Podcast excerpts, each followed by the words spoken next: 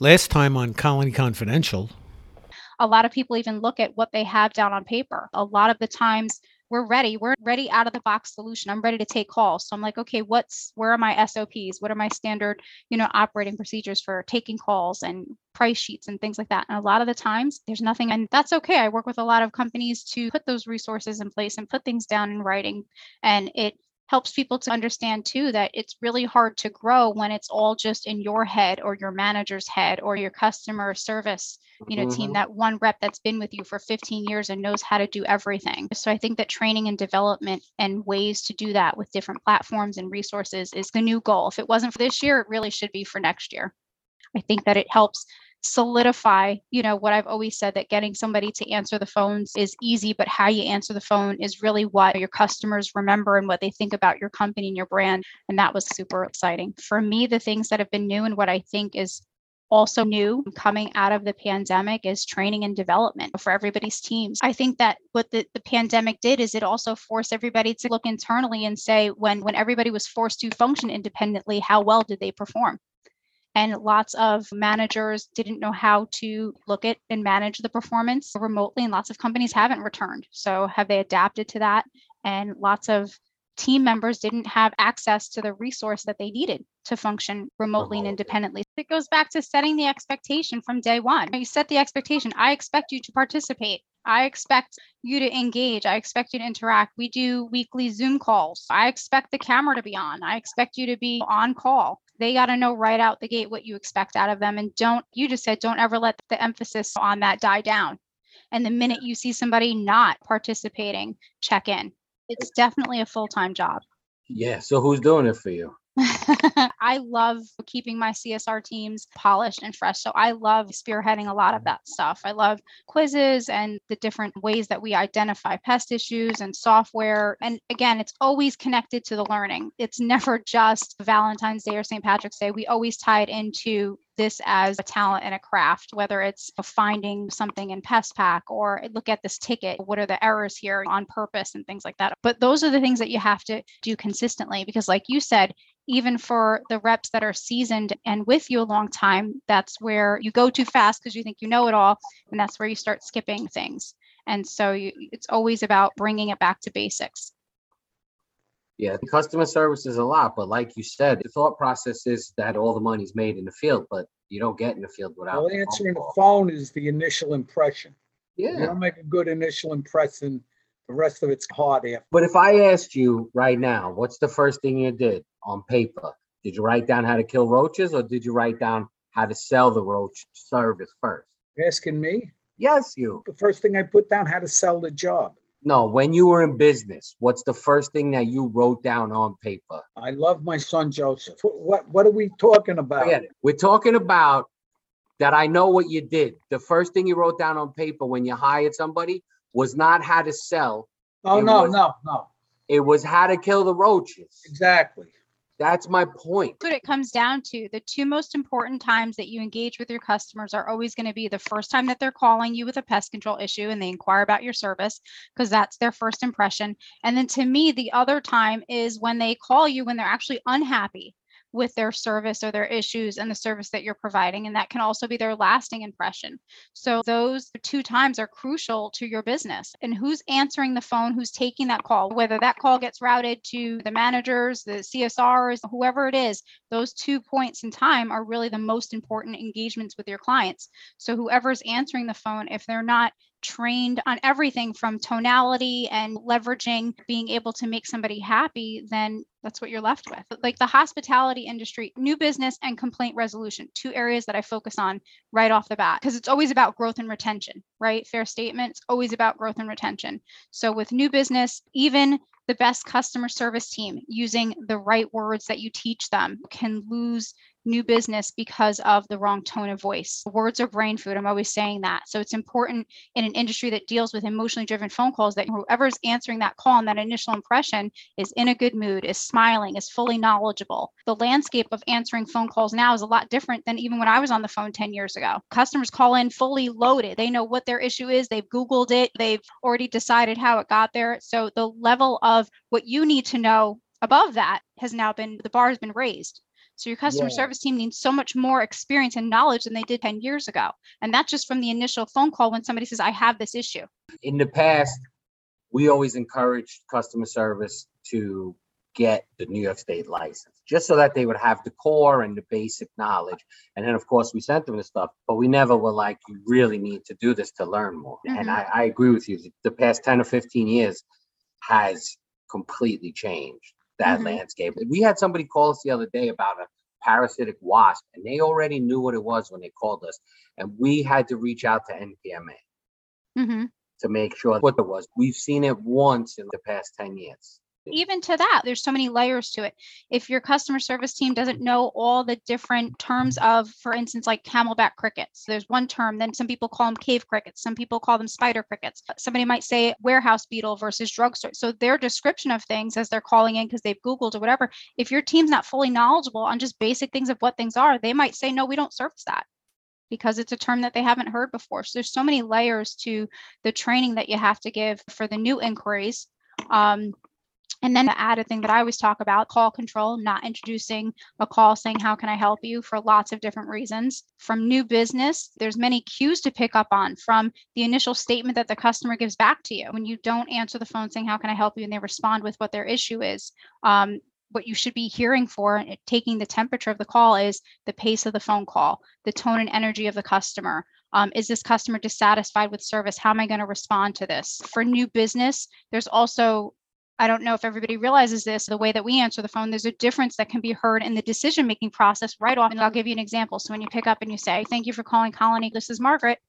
Uh, hi, hi, Margaret. I'm calling because my wife just called me and she said there was a mouse in the laundry room and I got to get somebody out there today. Versus, Thank you for calling Colony Confidential. This is Margaret. Hi, Margaret. I'm calling, trying to get some pricing on services for ants. I think we got an issue in the house. So those are two totally different calls. They're both new business, but they're two totally different calls. One is high energy. I'm confident that I'm selling you a service because you've got a need. I'm a pest control company. You've got a pest issue. Your wife is home calling you. Boom, let's get on the schedule. The other one tells me you're calling around. You're calling around to get pricing. That means that I'm going to need to spend more time building value in the service, highlighting my company's features and benefits because you either have called other companies and got other pricing and I'm going to be compared to whatever number I say right now, or maybe I'm your first call and you have no idea what these services cost. But Yeah. just from evaluating that first statement is important with new business. Are you teaching your team about those things? Retention, like I mentioned before, every company should be giving their customer service team resources to know what they can do to a certain extent to make a customer happy. The hospitality industry, they know right off the bat what they can comp you what they can do to make you happy. Are there creative things that you could be giving to them so that they don't have to escalate calls to a manager because of a missed appointment or somebody being unhappy with service? Can I offer you 13 months instead of the price of 12 for your renewal? And to some companies, they might not want to give a free month away. But you're getting the renewal for that service. What's more important for somebody that your customer service team can be told, listen, in this scenario for residential customers, if they don't have tick control services and the customer's unhappy, offer them a complimentary tick control service to make them happy. And then you're killing two birds with one stone. You're getting them interested in a service that they didn't have. They get a free service. Maybe they like it. Maybe they want more. So the customer service team should always have the resources to be able to retain and make your customers happy. The saying is what? It's cheaper to keep her. When you compare the evaluation for what it costs just to make the phone ring, just to get the opportunity that you might not sell something versus what it takes to make a customer happy and keep it. So all things that go back into, like I said, the training and the development of the customer service team that hopefully is on everybody's agenda if they're not already doing it. Hey, uh, I, So it was more expensive to get a new customer than it is to keep an existing customer, whatever it takes to make them happy. Like you said before, the focus is always the first thing that you want to do is make sure that who's ever applying the material knows how to apply it and is applying it in correlation to the right areas and the right pest. 100% super important, but just as equally important is the training that goes into developing the customer service staff. I have a question for you. Are you operating anybody's text platform for selling work or no? Yeah, we're doing texting, we're doing live chat. That's the, the area that we're developing now. I still just go back to getting on the phone with customers. You might be initially communicating or touching them that way, but I still go back to solidifying things over the phone call. Yeah, because reading into a text, it's almost impossible, no? Yes and no if you're looking at certain ways that somebody's communicating with you in writing i think that even for a customer service rep on the phone sometimes those are two different mindsets. You want to make sure that if you're texting and communicating in live chat that obviously people are speaking in in full sentences. I tend to nitpick again on those words being brain food and how you're saying things. I'm a big proponent on using hot button keywords not only to to generate that interest to sell but to watch what you say so it doesn't generate questions right? You wouldn't say to a customer we're going to come out and spray the roaches and kill everything that you're seeing because then that's going to trigger somebody to ask you what type of materials that you're using so it coincides not just with call control, but also meaning like lengthening the amount of time that you're on the phone, but also watching what you say because those things have a response. So texting is the next frontier, right? Because the new generation is, when you say, do you want to just jump on a call? They're gonna say, nah. Yeah, you see a lot of even like software platforms. Obviously, you're trying to minimize the interactions, and you see the ability to go on just buy your pest control program and just schedule the service and bypass even speaking to a person on the phone. That's definitely what I mean. I love to not engage with people as much as possible myself, but that's definitely where technology is going. But I still think that even with the pandemic it's also created this part that we haven't even talked to like the amount of clients calling in just wanting to still engage and have these conversations about things like who's coming to my house? Is he vaccinated? What type of precautions are you taking? And there's still a large volume of call coming in even though you have those types of platform, I see a lot of increase in people calling in because of those things. That's surprising to me, but I just know that's definitely the next frontier is texting and just. You have, that's- yeah, you have to be able to kind of text and provide that. Lots of people want to. There's still questions and things that I think that can be handled much faster. If you can at least get the conversation to a place where then you can say, "Do you mind if we call?" or things like that, it helps to move it along. But they definitely want that initial touch and those initial few questions answered in those ways that they're comfortable with. I think that texting will become big when baby boomers are off the grid. Yeah, but you use texting to confirm doctors and dental and other appointments. True or false? Yeah, when they send me a thing. This That's is- what I'm saying. Ed's right as far as that generation. You're right. I'm sure his generation has adapted to the doctor's appointments being confirmed, but those are simple three letter words. Yes, I'll be there. No, and stop. And then, and then like the other day, I had to, I had to switch this uh, reservation I made.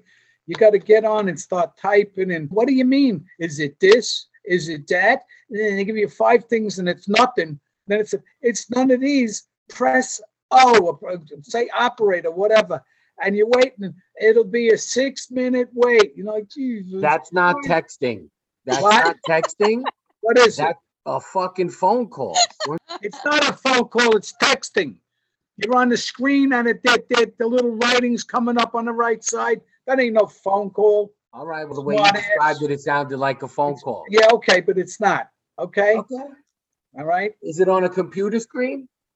Yeah, Uh, I'm listen. gonna let you live. Fine, it's texting. hang on. Yeah, thanks. I, What are pest control owners seeing with the hiring crisis that's going on? I know that I hear a lot of pain points when it comes to looking for obviously field technicians, even customer service is an area that my company's filling in a gap for certain companies, pest control companies, and just in general, right? You guys go through the seasonal issues of who who's out on vacation, who's sick. That's the norm thing, but the norm in pest control is who fell off a ladder, who's having a baby, who's all of those on Yeah. top of not being able to find that what's going on with with your company It hasn't really been easy with COVID and unemployment. So add hiring always being a pain point and then add people getting paid to stay home. Mhm. right? Literally. And for even it doesn't matter what you paid in pest control. People for a long time were making thirteen hundred dollars a week and they weren't coming back to work. Recently, with just the end of all of the unemployment stuff in New York, which is amazing that we did it before other states. Mhm. Um, we've seen an influx in resumes. We've never had an issue getting resumes and candidates for customer service. Never. Mhm. Um, we, but now the vaccine mandates, I would say from the day Pfizer became FDA approved, we got emails almost every day. And we sat down with Insperity literally on a daily basis trying to figure it all out. At one point, We're going to be able to do the COVID testing weekly, even though it was an expense to us. But then customers just didn't even offer that option. So now you're hiring, trying to navigate the vaccination question during an interview, right? Which changes e- e- every time before we do an interview. I call HR and ask if I can ask them if they're vaccinated. 'Cause I feel like it changes every day. Mm-hmm. Sometimes that you can ask them, and then I say, but we have a company vaccination policy, and you can tell them about that if you offer them a job once you hire. Mm-hmm. New York also has very weird rules. I don't know if you're aware, New York City specifically, you cannot do a background check on somebody before you hire them. You cannot tell them, you can't even tell them you do background checks. Or if you do drug testing, you cannot tell them until you say, we're gonna offer you a job. Mm-hmm. yeah. So the, the vaccination thing, I, I guess falls within that gray area with that too. But we have a policy in place. Good candidate, hey, we want to offer you a job, just so you know, the next steps are a vaccination policy that you'll need to sign and then paperwork for your background check and your drug test. Because that's how it is. Here's your job offer. And then you ask the question. So it's been tough. We lost four people and they're all, they've been replaced. So thankfully, I would never say we perfected it, but we have made a lot of changes over the past five years to how we hire, how our ads run, and being that we lost all four of those guys within within weeks of each other, and we've replaced them all in less than a month. So Mm-hmm. I'm happy about that. And next, we're hiring for a quality control person, and we're going to be hiring for customer service too. I would say it's still a very uncomfortable conversation to have when customers call in and I only want someone who's vaccinated in my house. I don't think it's uncomfortable for the conversation. It's hard to try to then maneuver and have the dialogue and finish the call looking at a schedule of who's what now do i have to have a list? How do i cross reference these things? Is there a way that you're functioning in your software to differentiate those things based on those client preferences? I imagine before you're trying to route based on who can only be serviced on a tuesday before 7 a.m and now there's this added layer to it Yeah, it, thankfully we're not dealing with that anymore because the company is fully vaxxed. But I saw somebody post on Facebook the other day that their customers that need a vaccinated technician are a different color in PestPac. We color coordinate based off services. service Mm-hmm. So everybody's having to adapt now to ways to visually have those cues and then other things that I know people have discussed for companies that are vaxxed and unvaxxed was some type of maybe an asterisk or something like that on technician names. So that at least you would know. But yeah, we had to go fully vaccinated, which I think it's painful now. It would have been painful right now or painful mm-hmm. in the future. when you want to rip off the band-aid glad i don't have those problems working remotely i would hate to have to be in that position to set that as an ultimatum that would be really hard i can imagine what it is for business owners So I have a question about calls. How often are you listening to calls or is your manager listening to calls? And what's your criteria for pulling them? Do you have anything or is it just strictly random? Aside from when someone calls in and says this call was bullshit. okay so there's different layers to to the inspection of those things. When we have new reps, we're literally looking at every single phone call. There's a way that they have to track everything that they're touching. So it's audited because we're not just fielding phone calls, we're functioning in somebody's CRM. So we try to go in and inspect what we're doing so that the partner's not feeling that that learning curve of somebody that's new. So we're literally mm-hmm. looking at everything that somebody who's new is doing from day one. And there's different layers to it. There's the call, what you're saying on the phone. I have a grit call flow. There's just a certain way that agents are taught to present it, handle it, end it, wrap it up.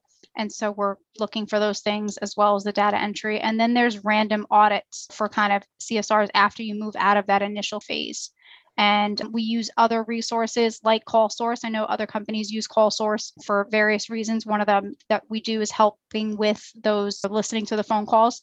But as far as myself, my management team, it's always consistent spot checks every single day you have to do it every single day and they need to know that you're doing it every single day whether it's my learning and development manager whether it's myself just spot checks setting the expectation that they know somebody's listening really changes what they put forth every single day the minute you stop inspecting that's where they stop saying it and it happens to me too if it's a couple weeks and i haven't like i said rubbed someone all of a sudden that call flow changes I like that. If you can't, if you can't be rubbed, you won't be polished? You'll never be polished. If you can't stand to be rubbed, you'll never be polished. I've been doing this for 20 years. If I'm not doing this, I'm not happy. That's why I'm still the one spot checking calls. That will never get old with me. I might not do 20 of them a day, but I will definitely do one. I love setting the expectation for the team. You're constantly learning new things. And you have to set the example whether you're completely involved with the day to day operations or not. And they love, my team loves learning from me. We love setting up new ways of learning. And this has been a new thing that's even developed in, in the training process is giving the respect to the fact that when you're training in customer service and even pest control customer service, there's different ways that people learn. We've always known that there's audio, there's visual, there's tactile. And what we've developed over the past couple months, because we hire so frequently with CSRs as we're growing so rapidly, was coming up with ways of training in pest control customer service in the softwares, the different ways for audio people, visual people, tactile people. For instance, training tactile people for scheduling a ticket would be creating the ticket over and over again and going through all the areas that you need filled. So it's been fun even developing that. So even though I don't have to be involved in the day to day call coaching and listening, there's so many other things that I now get to develop that have to do with the, the things that I love. That's what, you know, grit is. Grit is your passion. And so I don't see that dying down anytime soon. My old operations manager 10 years ago used to tell me if I kept going at the pace that I was going to burn out. And I was like, really? Because I haven't even sparked as much as I could yet. Haven't so it's hit your stride. haven't even yet. And I even right now, for as much as we've accomplished in the past couple years, I still don't feel that we're at a peak yet. So it's totally exciting. I'm happy to hear that. Mr. and Mrs. American, all the ships at sea. You've been listening and been informed by Margaret Garcia. I hope you wrote some stuff down, as I have. I hope you learned a lot. Until we meet again, God bless you.